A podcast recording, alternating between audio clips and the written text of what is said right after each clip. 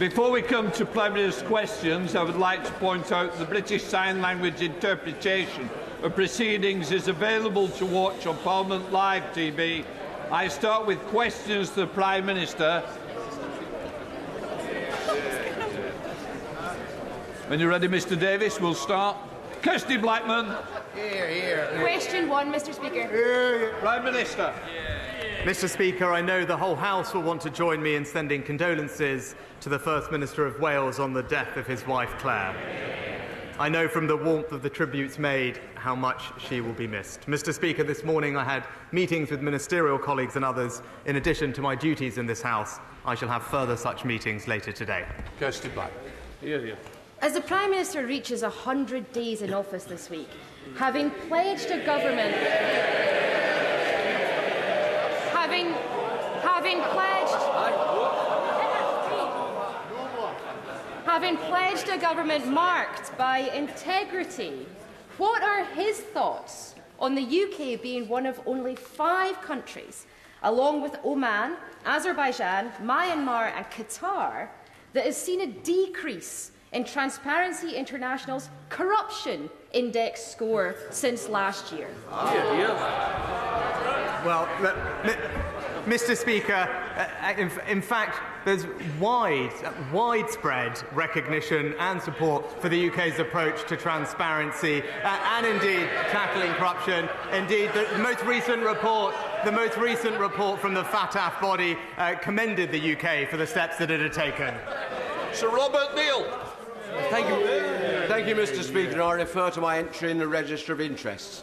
Arts Council England was established to increase access to great art for the population. There's real concern and anger that their current funding decisions do the exactly reverse of that on the basis of inadequate evidence and a lack of transparency in the process. Will my right honourable friend meet with me and other concerned members to discuss the situation in which centres of national excellence like. English National Opera yeah. are at risk of closure and discuss a way in which we can reform the operations of Arts Council, which many people no longer feel is fit for purpose? Uh-huh. Well, Mr. Speaker, I know that this is an issue that my honourable friend deeply cares about. Uh, he will know that decisions made by the Arts Council are taken at arm's length from government. DCMS ministers have been assured that that process was robust, but I will ensure that he gets a meeting with the relevant minister to discuss this important matter further. We now come to the Leader of the Opposition, Keir Starmer. Thank you, Mr Speaker. Can I join the Prime Minister in his words about the First Minister of Wales and the sad loss of his wife? Everybody, I think, knows just how close they were, um, and I know that he's absolutely devastated um, by her loss at the weekend. Mr Speaker, when the Prime Minister briefly emerged from his hibernation at the weekend, he raised more questions than answers. So, in the interests of integrity and accountability, can he set the record straight? Did his now former chair tell government officials that he was under investigation by the taxman before or after the Prime Minister appointed him? Prime Minister. Uh, Mr. Speaker, I appointed the independent advisor to investigate this matter fully. He, he has set out his findings in detail over the weekend, and on receipt of those findings, I took action, and I'd refer the Honourable Gentleman to the independent advisor's report. Uh, uh, c- oh, come on. Anyone picking up a. Anyone picking up a newspaper in July last year would have known that HMRC and the National Crime Agency were investigating months before he appointed him. Mr. Speaker, The Independent, 6th of July, new Chancellor's finances secretly investigated by the National Crime Agency. The Observer, three days later, 9th of July, revealed officials raised flag over tax affairs before he was appointed Chancellor. The Financial Times, the next day, 10th of July, pressure bills to explain his finances. Is he saying his officials hid this information from him, or was he just too incurious to ask any questions? Mr. Speaker, as I've said before at the dispatch box, the usual appointments process was followed with respect to the Minister without portfolio. No issues were raised with me at the time of his appointment, but as the independent advisor's report makes clear, there was a serious breach of the ministerial code, and that's why I took decisive action on receipt of that report. Yes, Starmer. So, in relation to his former chair, his defence is nobody told me, I didn't know, I didn't ask any questions. Is the Prime Minister now also going to claim that he was the. O- Order, Prime, Prime Minister. Mr Gullis, we heard enough last week. I can't hear what you're saying. I might not be able to hear what you're saying, but I can certainly see your mouth moving. It'll be moving outside if it continues. Prime Minister. So, for his former chair, nobody told me, I didn't know, I didn't ask any questions. Is the Prime Minister now also going to claim that he's the only person completely unaware of serious allegations of bullying against the Deputy Prime Minister before he appointed him? Prime Minister. So, M- Mr. Speaker, Mr. Speaker, the, the honourable gentleman asks, uh, asked these questions about what was known, and I followed due process. I appointed an independent advisor as soon as I was made aware of. Uh, as soon as I was made aware of new information, the independent advisors conducted this process. But if he is so concerned about what people are saying and is so concerned about behaviour in public life, then recently one of his own MPs was forced to speak out because being in his party had reminded her of being in an abusive relationship. And then, and then, and then his own office was caught undermining her. He ought to be supporting her and her colleagues. But if he can't be trusted to stand up for the women in his party, he can't be trusted to stand up for Britain. Mr. Speaker, the last count, at the last count, the Deputy Prime Minister was facing 24 separate allegations of bullying. According to recent reports, some of the complainants were physically sick. One says they were left suicidal. How would he feel if one of his friends or relatives was being forced to work for a bully simply because the man at the top was too weak to do anything about it? Mr. Speaker, I, I noticed he didn't say anything about why one of his own MPs describes being in his own party. And Mr. Niffer, when I was made aware of formal complaints, I instructed a leading independent KC to conduct an investigation because I take action when these things happen. But what did he say at the weekend? He said at the weekend that hate had been allowed to spread unchallenged in the Labour Party under his predecessor. He was speaking as if he wasn't even there but he was sitting right next to him, supporting him for four long years, not challenging. And it is typical of him, Mr. Speaker, declining to lead, sitting on the fence, carping from the sidelines, and, and never standing up for a principle that matters. Fabulous. Pissed off.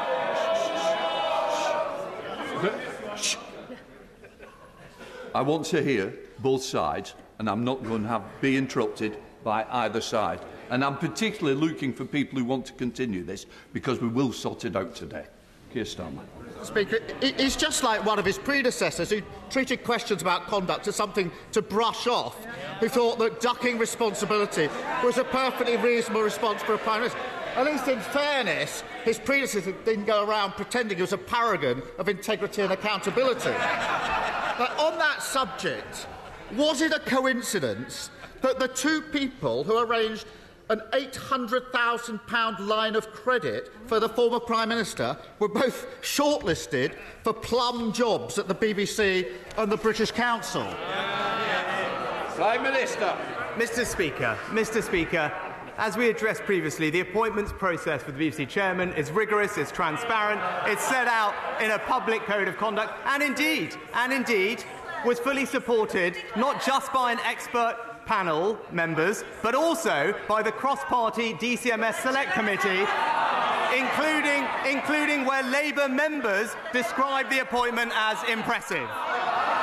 But, Mr. Speaker, Mr. Speaker, back back, back this week in terms of what is actually happening to the people of this country. He voted, he voted this week with the unions to oppose minimum safety levels. He voted with Just Stop Oil to water down the public order bill. And what do the unions and Just Stop Oil have in common? They bankroll him and his party, Mr. Speaker. So while he sides with extremist protesters and union bosses, we stand up for hard-working Britons and school After 13 years in power, trying to blame the Labour Party for his failure to sort out the strikes is it's rank pathetic. The Tory party's addiction to sleaze and scandal has done huge damage to this country, and the cost to the public keeps adding up. We've got a justice system letting murderers walk the streets, heart attack victims waiting hours for an ambulance, an economy that's shrinking quicker than his leadership. And even I couldn't quite believe it when I saw that his government is expecting taxpayers to pay the legal fees for the member for Uxbridge defending himself over his lockdown rule breaking. A quarter of a million pounds. Surely even this Prime Minister can put his foot down, stand up to his old boss, and tell him he made the mess, he can pick up the bill. Mr. Speaker, he can't stand up to his union bosses. He can't. He, he, can't, he can't stand up for Britain's school children today. And he can't stand up for the women in his party, Mr. Speaker. We're getting on, we're halving inflation, we're growing the economy, we're reducing debt, we're cutting waiting lists, and we're stopping the boat. While he can't even figure out what he believes in, we'll keep delivering for Britain. Thank you very much, Mr Speaker. Would my right honourable friend agree with me that the integrated care boards must prioritise more access to new GP services, especially in places like South Derbyshire, where new housing estates are being built at the fastest rate in England, and in particular on the new brownfield development of Drakelow? Well, Mr. Speaker, the government is committed to increasing the number of doctors in general practice, and last year saw the highest ever number of doctors accept a GP training place. The BMA are consulted each year on the funding of GP services, and my honourable friend will know that the NHS has a statutory duty to ensure sufficient medical services, including general practice, in each local area. Leader of the SNP, Stephen Flynn. Mr Speaker, I'd like to pass on my condolences and indeed those of my party to the First Minister of Wales and also to the family, friends and colleagues of firefighter Barry Martin who so sadly lost his life following the blaze in Edinburgh just last week. Mr Speaker, we've just marked the three-year anniversary of Brexit and we've learned... So They'll, they'll, not, they'll not be cheering in a moment, Mr Speaker because we have learned, we have learned three, we have learned three things. The UK's trade deficit has grown. Yep. The economy is being hit to the tune of £100 billion pounds yep. each year. And of course, and of course, we know that the UK's economy is expected to be the worst performing of all advanced nations. Does the Prime Minister still believe that the UK can afford not to be in the European Union? Prime Minister. Well, uh, Mr. Speaker, if you actually look at it, since the uh, since since Brexit, the UK has grown exactly the same as Germany has, uh, Mr. Speaker. But uh, not only that, we are taking advantage of Brexit to deliver for the people across the UK, whether it's the fishing and farming communities of Scotland, whether it's through the two new free ports that we've just announced. But, Mr. Speaker, the difference between his party and ours is that we respect referendums. Yeah. Mr Speaker, let's, let's be clear. Taken together, 2022 and 2023 are expected to be the worst years for living standards since the 1930s, and the economy is expected to perform worse than sanction hit Russia. So as the Brexit ship sinks, with the Prime Minister and the Leader of the Opposition at the helm, does he blame those Scots who want to jump aboard the independence lifeboat? Well, uh, Mr. Speaker, the, the, num the, number one factor that is impacting people's living standards, inflation, caused by high energy prices as a result of a war in Ukraine, Mr. Speaker. It's got nothing to do with Brexit, and that's why the government is taking significant action, supporting every family with £900 this winter. But what I would say to him is rather than obsess about constitutional arrangements focused on delivering for the people of Scotland. That's what we will do. David Johnson. Yeah. Thank you, Mr. Speaker. The baby daughter of my constituents, Gary and Sarah Andrews, died just 23 minutes after uh, she was born. When they asked questions about that, the parents were told that these things happen, and that um, if they had to listen to the concerns of, of every mother, they would be overrun. Thanks to dogged campaigning by Gary and Sarah and other parents whose babies had died avoidably, Nottingham University Hospital's trust was found to have systemic failures, and last week was given the highest fine that's ever been given for um, failings in maternity care. Does my right honourable friend agree with me that this case, this situation, has to serve not just as a watershed moment for having the highest standards of maternity care, but also that when things do go wrong in something like an NHS trust or another public body, they have to be open and honest and transparent yeah. about their failings so that people can get the truth and not have it hidden from them. Yeah. Well, Mr. Speaker, I'm very sorry to hear about the tragic case my honourable friend raises, and I know the whole House will join me in sending our thoughts to Gary and Sarah. We want to make sure that the NHS is the best and safest place in the world to give birth, and the NHS has taken steps to improve, but cases such as the one that my honourable friend raises highlight that more must be done. Nottingham University Trust is receiving support from the expert maternity improvement advisors, and nationally, the Royal College is implementing the recommendations from the independent Ockenden report, together with £127 million of extra investment. But my honourable friend is absolutely right. When situations like this do arise, transparency is paramount so we can seek answers and make improvements. Caroline Lucas. Thank you very much, uh, Mr. Speaker. It's nearly 10 years since the tragic death of nine year old Ella Roberta, the first person ever to have air pollution listed on her death certificate. Yesterday's Environmental Improvement Plan pledges to improve air quality but the government's targets of a 2040, that's a whole generation away. I don't think that's fast enough, and neither does Ella's mum, Rosamund Adoo Kissi-Debrah. So, on her mum's behalf, will the Prime Minister agree to meet us both to discuss the life saving measures in a new proposed bill called Ella's Law?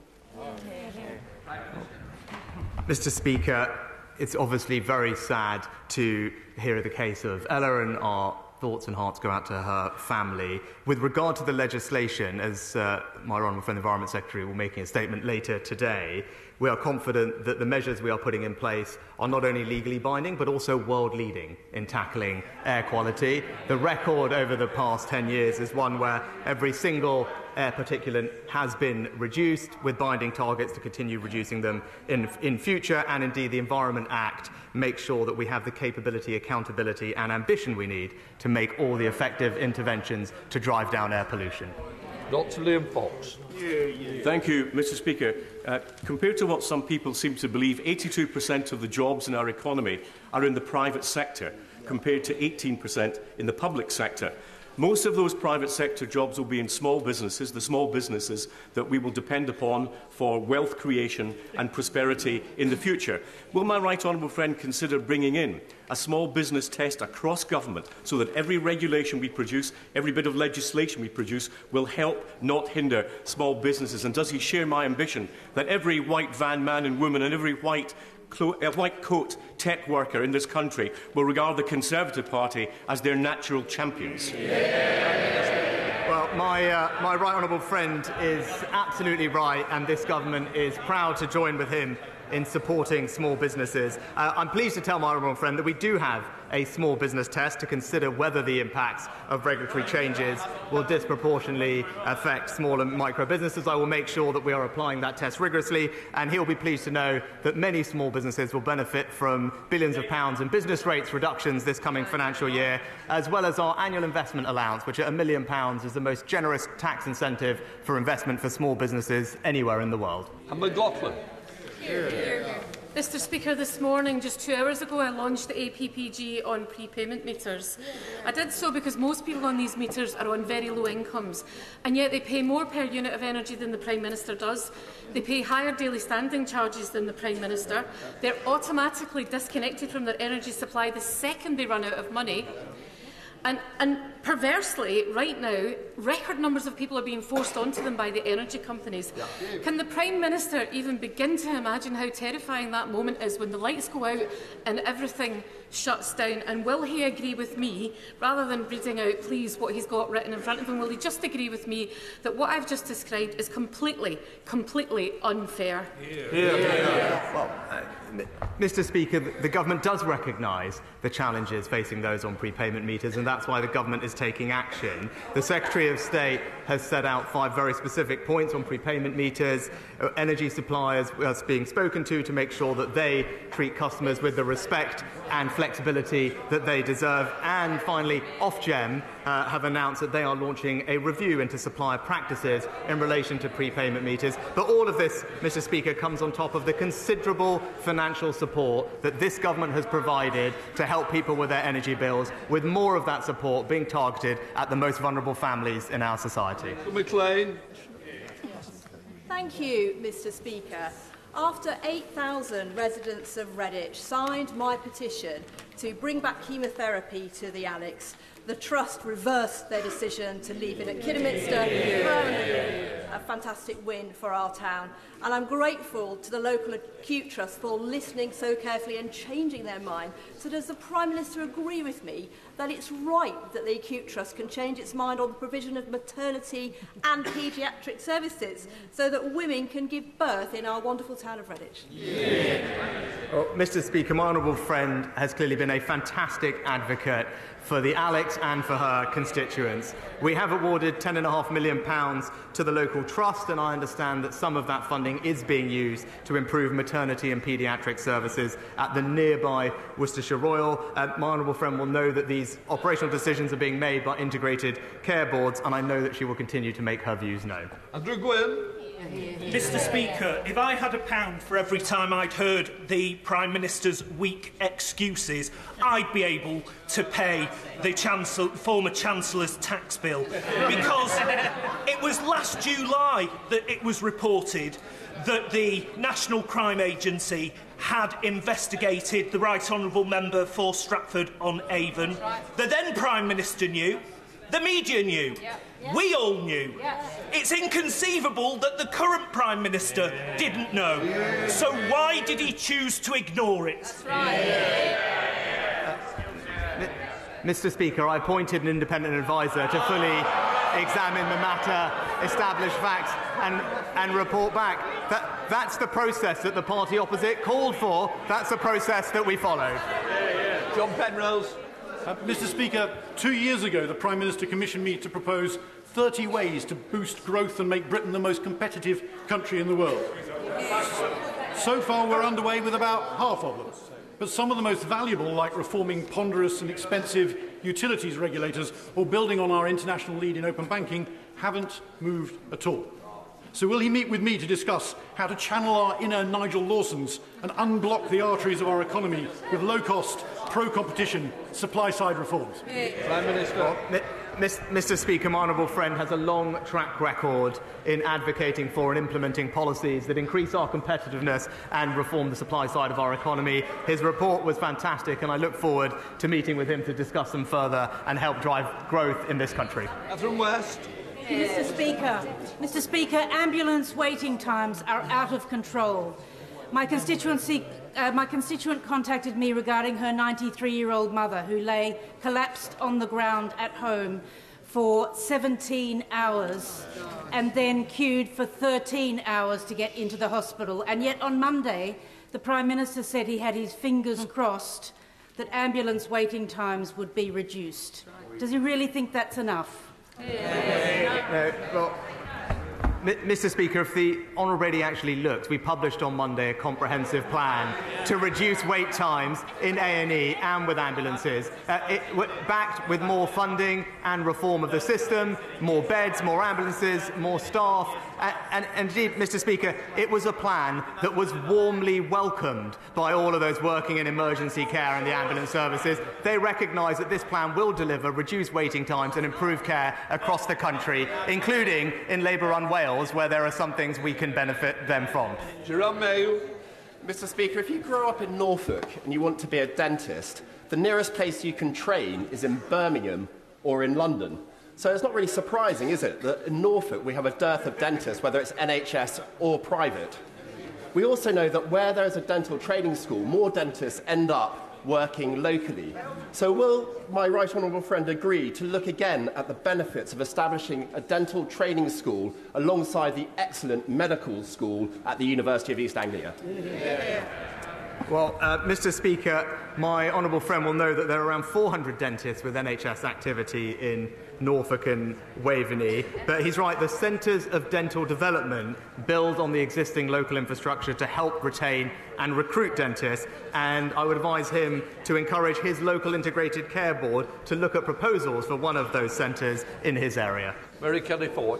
Yeah, yeah. Thank you, Mr. Speaker. The Prime Minister once said that he didn't have any working class friends. So we hmm. may not be aware that today, that today half a million hard-working people are on strike, including in his own constituency. Tory Britain isn't working. Is the Prime Minister going to get a grip and negotiate with working people, or does he intend being remembered as the PM who silenced and sacked hard-working nurses, paramedics, yeah. teachers, rail workers and firefighters in a cost of living crisis? Yeah. Well, Mr. Speaker, Mr. Speaker, when it, when it comes to teachers, we've actually given teachers the highest pay rise in 30 years. It Includes a 9% pay rise for newly qualified teachers and record investment in their training and development. I am clear that our children's education is precious and they deserve to be in school today being taught. And actually, the party opposite would do well to say that the strikes are wrong and we should be backing our school children. Dr. Neil Hudson. Thank you, Mr. Speaker. Sadly, suicide is the biggest killer of young people under 35 in the UK.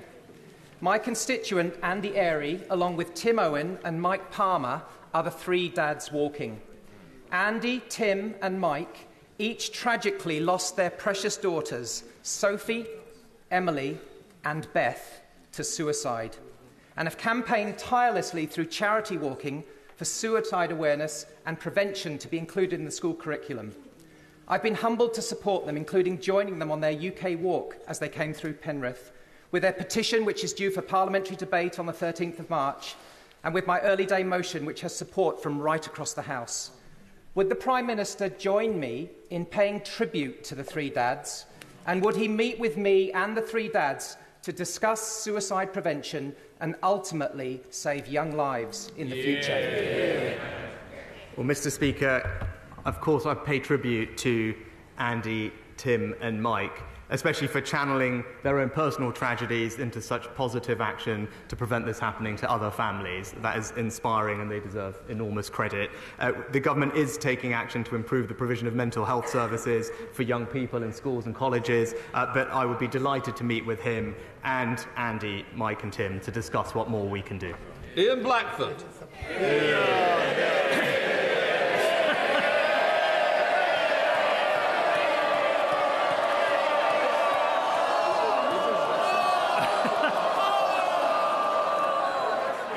Thank you, uh, thank you, Mr. Speaker, and thank you for that welcome. Ordinary people didn't need to hear an IMF forecast to understand that the UK economy is the worst performer amongst the leading nations in the yeah, world. Yeah. They live with it every day. People know their energy bills are through the roof. They know that 750,000 households face defaulting on their mortgages yeah. while house prices fall. And they know that food prices are rising at a record rate of 16.7% as of today. The Prime Minister is 100 days in office, his party 13 years in power. In all that time, does the Prime Minister ever reflect that the only thing that the Tory party has been good at is pushing people into poverty. Yeah. Yeah. Oh, oh, Mr. Speaker, it, it, uh, it is wonderful to hear from uh, the right honourable gentleman, and uh, lovely to see him in his place. What, what I would say is that we're continuing to deliver for people across the UK, including and in Scotland. He mentioned poverty. Poverty today lower than when the Conservatives first came into office. Inequality lower than when the Conservatives first came into office, and the number of people in low pay the lowest on record. th thank you, Mr Speaker. Uh, today in my constituency there is a great sense of shock and disbelief following last night's horrific dog attack uh, that killed a four-year-old girl. Uh, the police investigation is still going on and it wouldn't be appropriate to uh, speculate on the circumstances. But it would mean a great deal if, on behalf of the House, the Prime Minister could send our condolences to the family and to the community, and to thank the emergency services for dealing with this situation with their customary compassion and professionalism. Prime Minister. Well, I thank my honourable friend and send my condolences, and I'm sure the whole House's condolences, to the girl's family and the community after this horrific incident. And I join him in thanking the emergency services. They have responded rapidly and professionally, and I know that my honourable friend himself will be supporting them and his constituents during this difficult time. Christine Jardine. Uh, thank you very much, Mr Deputy Speaker. This past weekend...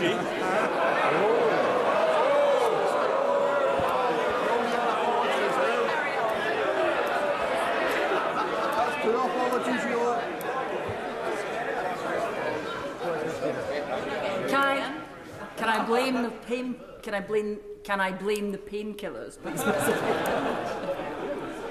Apologies, Mr. Speaker, and thank you. Um, this past weekend, I uh, visited a charity which was hosting an exhibition in my constituency about metastatic breast cancer, um, which claims 31 lives each day in the United Kingdom. And the women there asked me to convey at the first opportunity to the government the need for more awareness, more support, more research and more drug availability. Can I ask the Prime Minister if he will do that, if he will help to bring that support? But also, I have written to the Scottish Government asking for their support. If in his next meeting with the First Minister he would mention it to her. Well, Mr. Mr. Speaker, can I pay tribute to the charity that the Honourable Lady mentioned and for the work they do. She's absolutely right. Awareness is key in tackling and identifying breast cancer symptoms early. Uh, one of the reasons why we're investing more in diagnostic and uh, screening tools to make sure that we can detect more cancers earlier and treat them and, and ultimately save people's lives. I, I, would be happy to pick up this particular topic with the First Minister when I next speak to her and ensure that we are working together to improve cancer services for everyone, regardless of where they live in the UK. Charlie Uh, thank you, Mr Speaker. In the United Kingdom Government's negotiations with the EU regarding the Northern Ireland Protocol, would the Prime Minister kindly confirm to the House that the sovereignty of the United Kingdom and its four nations will not be compromised? Yeah. Mr. Mr. Speaker, I can give my honourable friend that assurance. I know this is something that he cares passionately about. Uh, the implementation of the protocol is having an impact for communities in Northern Ireland. Uh, that's why it needs uh, to be addressed, and that's what we are attempting to do through constructive dialogue. But the goal in that must be to ensure Northern Ireland's place in our precious union. Kim Johnson. Thank you, Mr Speaker. Since the election of the fascist Israeli government in December last year, there has been an increase in human rights violations against Palestinian civilians, including children. So can the Prime Minister tell us how he is challenging what Amnesty and other human rights organisations are referring to an apartheid state? Well, Mr. Speaker, the, the Honourable Lady also failed to mention the horrific attacks on civilians inside Israel as well. Uh, and it's important in this matter to, to remain calm and urge all sides to strive for peace. And that's very much what I will do as Prime Minister and in the conversations that I've had with the Israeli Prime Minister. Sir John Hayes, final. Mr. Speaker, in uh, 2016, the British people had the wisdom and foresight to take back control from foreign, from foreign lawmakers. And when they, when they did so, they believed we were taking back control of our borders. Yet since that time, we have faced wave after wave of illegal migration. So, will my right honourable friend, without further delay, bring forward the necessary legislation to turn back the tide and fulfil the promise that was made to the British people then. Yeah. Well, uh, Mr Speaker, my honourable friend makes uh, an excellent point. That's why one of this government's five priorities and promises to the British people is indeed to stop the boats. We will introduce new legislation that makes it unequivocally clear that if you arrive in this country illegally, you will not be able to stay. We will swiftly detain you and remove you to your own country or a safe third alternative. That's the right and responsible way to tackle this problem. Completes questions.